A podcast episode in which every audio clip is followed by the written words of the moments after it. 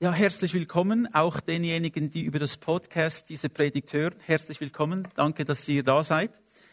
Heute Morgen dürfen wir weiterfahren im, in einer Predigtserie, wo es um Menschen geht, ihr Leben und was wir aus ihrem Leben lernen können.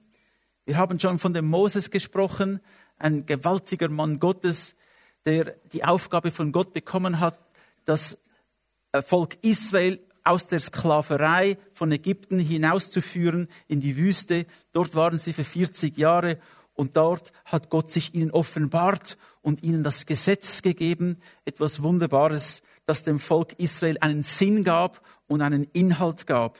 Wir haben auch von Josua gesprochen, der dann die Aufgabe hatte, das Volk in das verheißene Land zu bringen, das heutige Israel.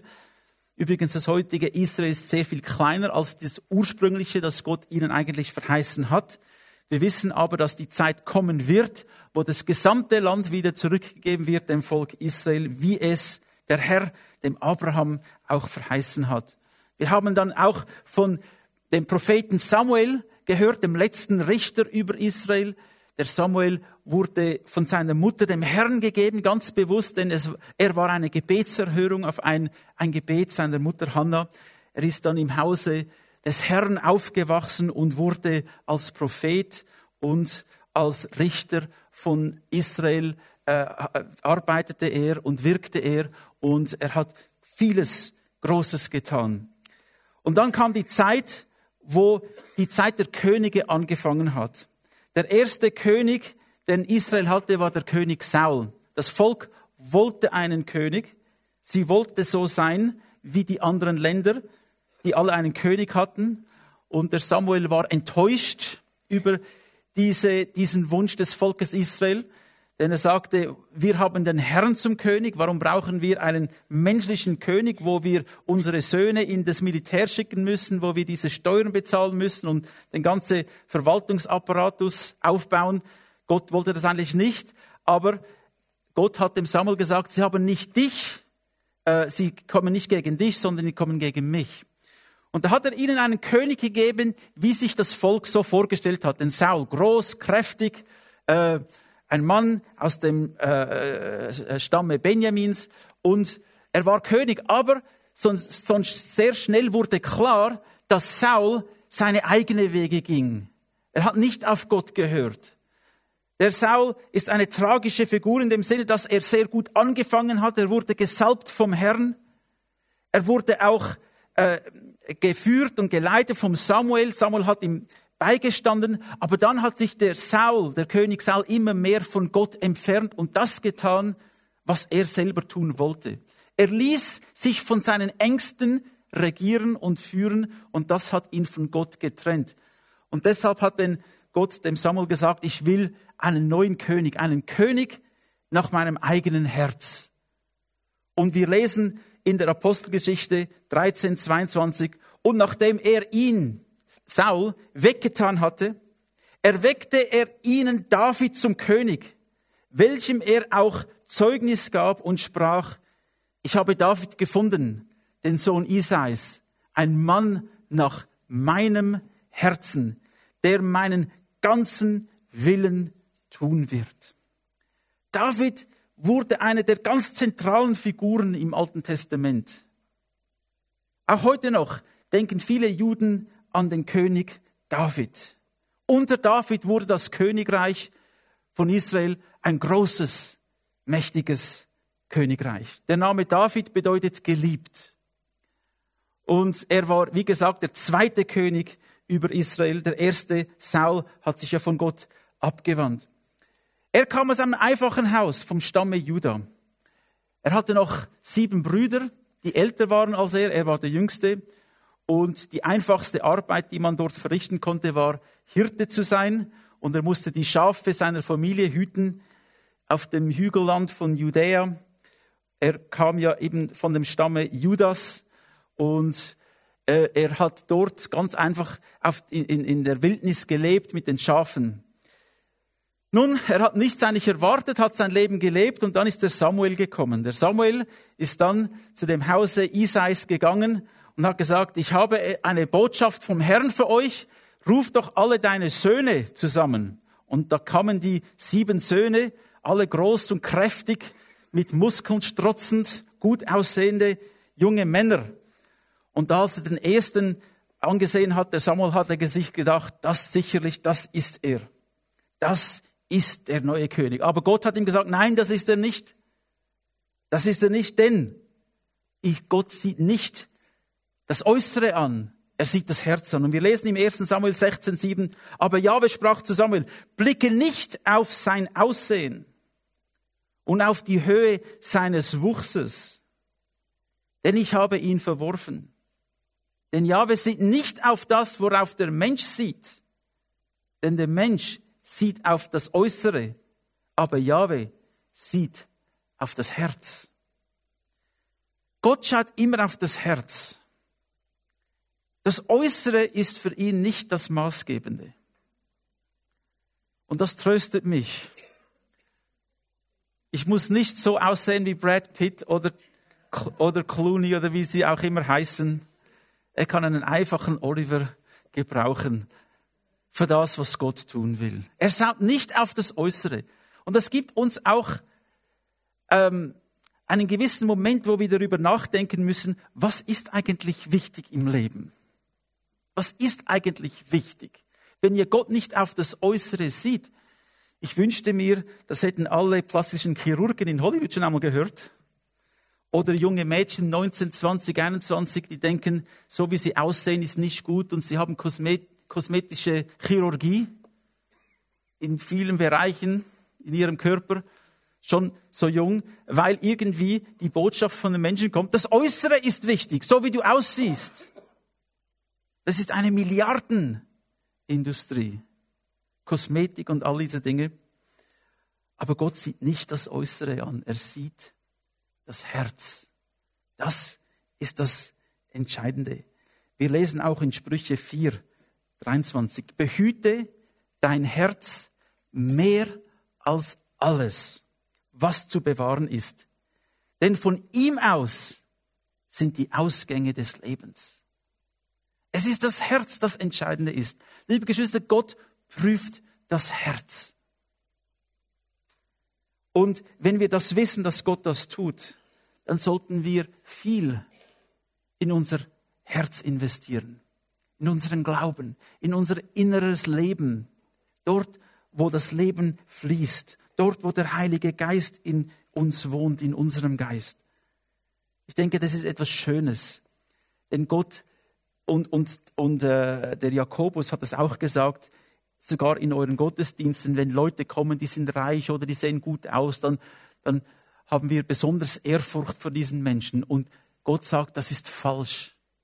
Jeder Mensch ist wichtig vor dem Herrn. Es gibt keine hohen, keine tiefen. Alle Menschen sind wichtig vor dem Herrn, denn Gott sieht das Herz. Das äußere Bild kann eine, die äußere Erscheinung kann ein falsches Bild auch abwerfen von einem Menschen. Es ist nicht das Bestimmende, das Herz ist.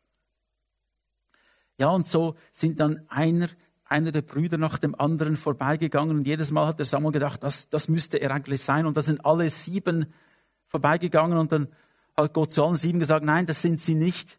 Da hat er gefragt, ja, hast du noch andere Söhne? Jetzt hatte der Samuel fast ein kleines Problem. Ja, wo ist denn der? Derjenige, der zum König gesalbt werden wird.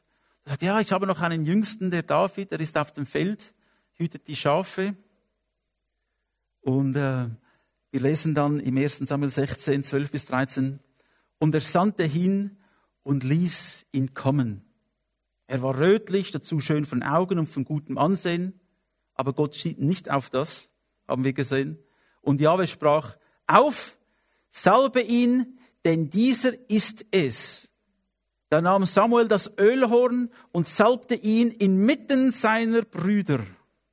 Und der Geist Jahwes geriet über David von selgem Tag an und hinfort.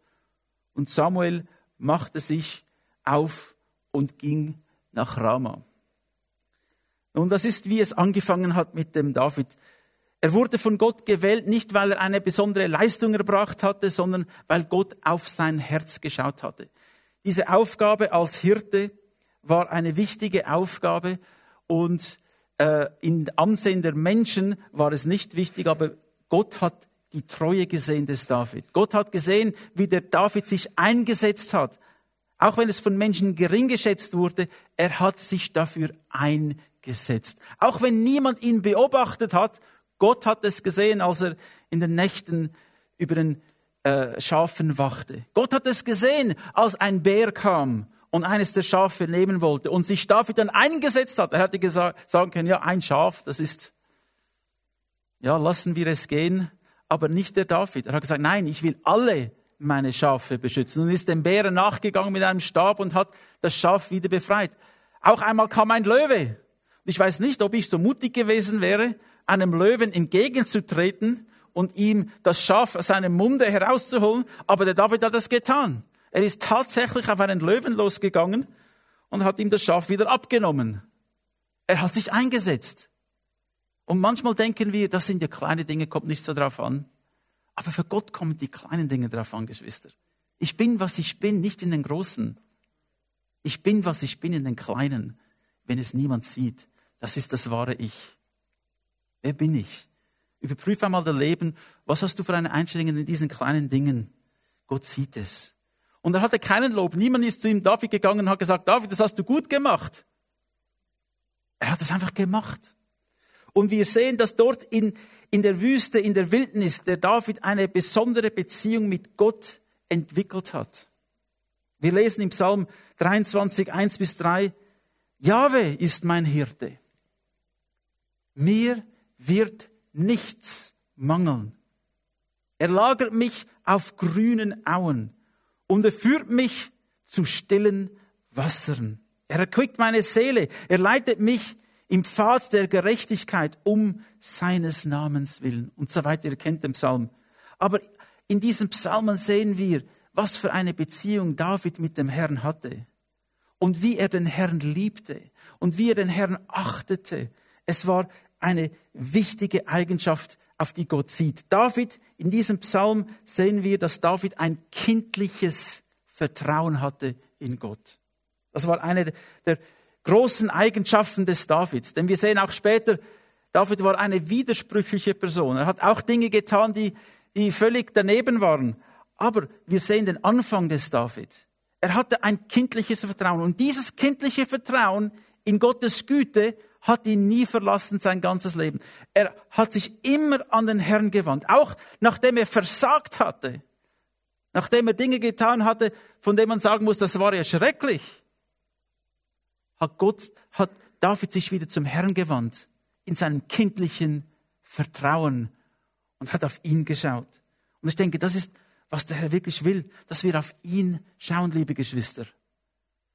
Wir wollen nicht äh, wie der Saul nur auf die Feinde schauen, nur auf das Problem sehen, sondern wir wollen wie der David auf den Herrn sehen, denn er wusste, der Herr ist der Hirte. Und wie David ein Hirte war, der sich um seine Schafe kümmert, kümmert sich auch unser Vater um uns, um dich und um mich.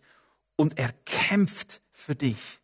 Der Herr kämpft für dich. Und Jesus Christus zu diesem Zeitpunkt ist vor dem Vater und betet für dich und für mich. Halleluja. Dieses kindliche Vertrauen hat David sein ganzes Leben begleitet und es drückt sich aus in vielen von seinen Psalmen. Eine zweite Eigenschaft von David war, er liebte es, den Herrn zu preisen. Er liebte es.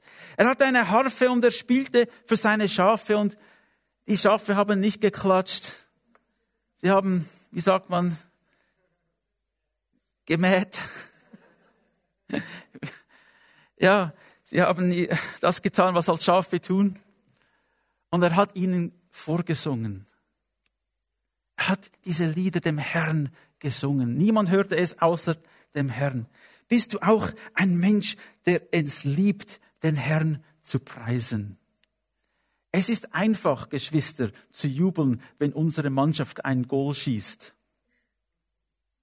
Aber es ist schwieriger, den Herrn anzubeten und zu preisen, wenn du alles verlierst. Es ist einfach, Danke zu sagen und guter Stimmung zu sein, wenn die Menschen zu dir kommen und sagen, hast du gut gemacht, super, fantastisch. Aber wenn die Menschen dich kritisieren und du fühlst dich allein, kannst du immer noch den Herrn preisen. Denn das ist ja wirklich die Prüfung. Das ist die Herausforderung. David liebte es, den Herrn zu preisen. Und ich will auch solch ein Herz haben wie der David, der den Herrn gepriesen hat zu jedem Zeitpunkt in der Nacht, im Tag vor den Menschen alleine, wo er auch immer war. Er hat den Herrn gepriesen. Wir lesen von einer Geschichte von David, als dann die, die, die Stiftshütte nach Jerusalem kam und die Bundeslade wurde getragen und die Priester sind in eine Prozession in die Stadt hineingekommen.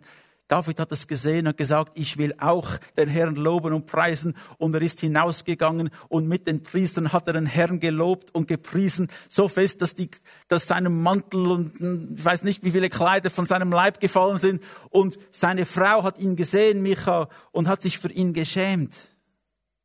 Aber der David hatte nur eines im Kopf. Ich will den Herrn preisen.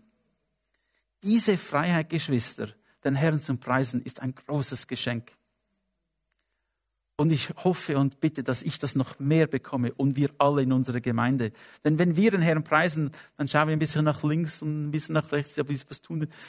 Äh, äh, bewegen sie sich irgendwie? Darf man die Hände erheben? Darf ich tanzen? Ja, wir dürfen tanzen. Wir dürfen die Hände erheben. Wir müssen uns nicht kümmern, was der andere sagt. Wir dürfen auf die Knie fallen und den Herrn anbeten. Geschwister, wir dürfen frei sein. Frei sein. Halleluja. Der Mensch, der Jesus liebt, ist ein freier Mensch. Und David war frei und hat den Herrn gepriesen. Und es ist etwas Wichtiges, dass wir das auch tun. Halleluja. Eine dritte Eigenschaft, oder ich lese noch eine Bibelstelle zu dem, Psalm 103, Vers 1 bis 4 von David. Preise Jahwe meine Seele und, und all mein Inneres seinen heiligen Namen. Preise Jahwe meine Seele. Vergiss nicht alle seine Wohltaten. Wie, wie schnell vergessen wir doch die Wohltaten Gottes und wir fokussieren uns nur am Problem, wenn wir uns an den Wohltaten Gottes fokussieren sollten. Der da vergibt alle deine Ungerechtigkeit. Der da heilt alle deine Krankheiten. Halleluja. Der dein Leben erlöst von der Grube. Der dich krönt mit Güte und Erbarmung. Das war doch ein genialer Mann, der David. Ein solcher Psalm, der, der muss inspiriert sein vom Geist Gottes. Er wollte den Herrn loben und preisen mit ganzer Seele, mit seinem, mit allem seinem Inneren. Er wusste, der Herr ist heilig. Der Herr ist gerecht. Er ist hoch und erhoben. Und wir sollten mit Ehre und Ehrerbietung in seine Gegenwart kommen und ihn loben und preisen. Denn er tut dir viel Gutes. Er vergibt unsere Ungerechtigkeit, sagt da der David.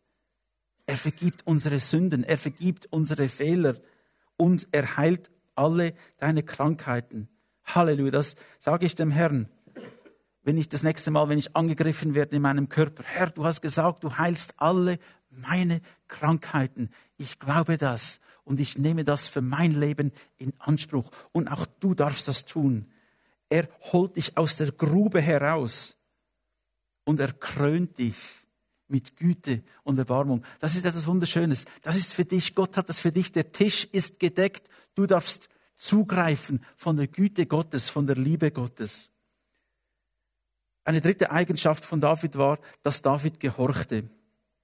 Wie wir das schon am Anfang gelesen haben, Gott sagte von David, er ist ein Mann, der meinen ganzen Willen tun wird. Geschwister, es ist etwas Schwieriges natürlich. Wir haben einen Willen und wir wollen Dinge. Ich will jetzt das und ich will jenes. Wir alle wollen Dinge. Aber sind wir bereit, unseren Willen, Gottes Willen zu unterordnen? Sind wir bereit zu sagen, nicht mein Wille, sondern dein Wille geschehe? Nicht was ich will, sondern was du willst. Weißt du, Gott zwingt dich niemals, das zu tun, was er will. Er zwingt dich nicht. Du hast die absolute Freiheit, das zu tun, was du willst.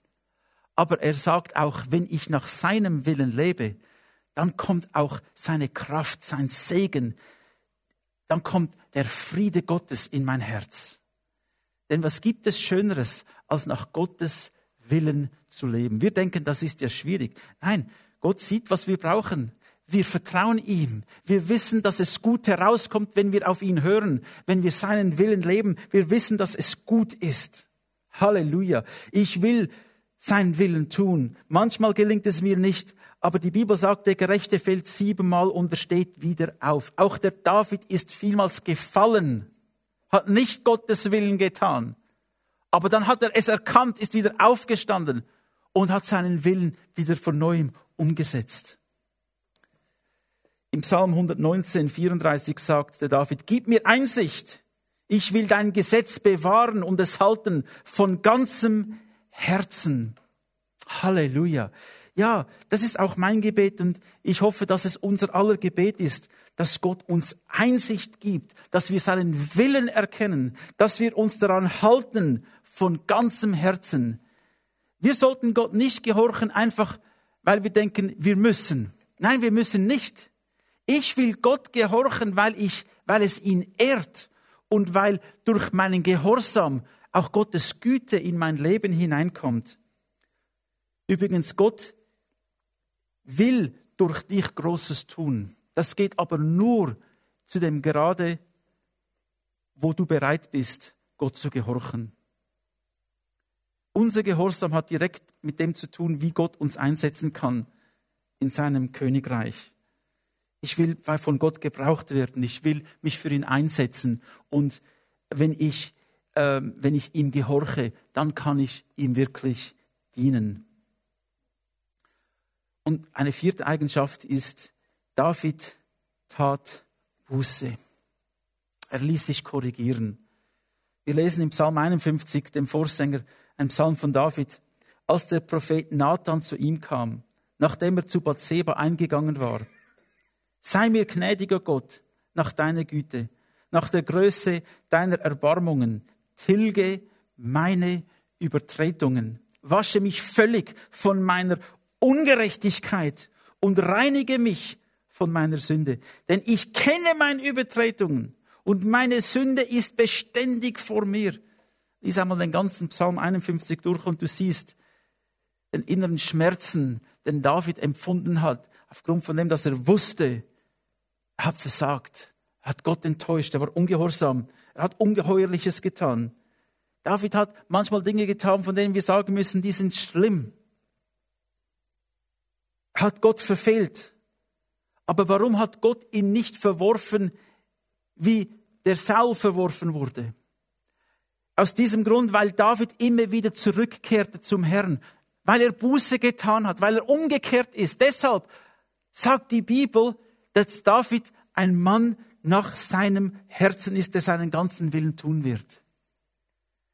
Das gibt mir so viel Hoffnung, das gibt mir so viel Ermutigung, denn ich weiß, der David war nicht perfekt, er machte Fehler und trotzdem sah Gott ihn als einen Mann nach seinem Herzen an.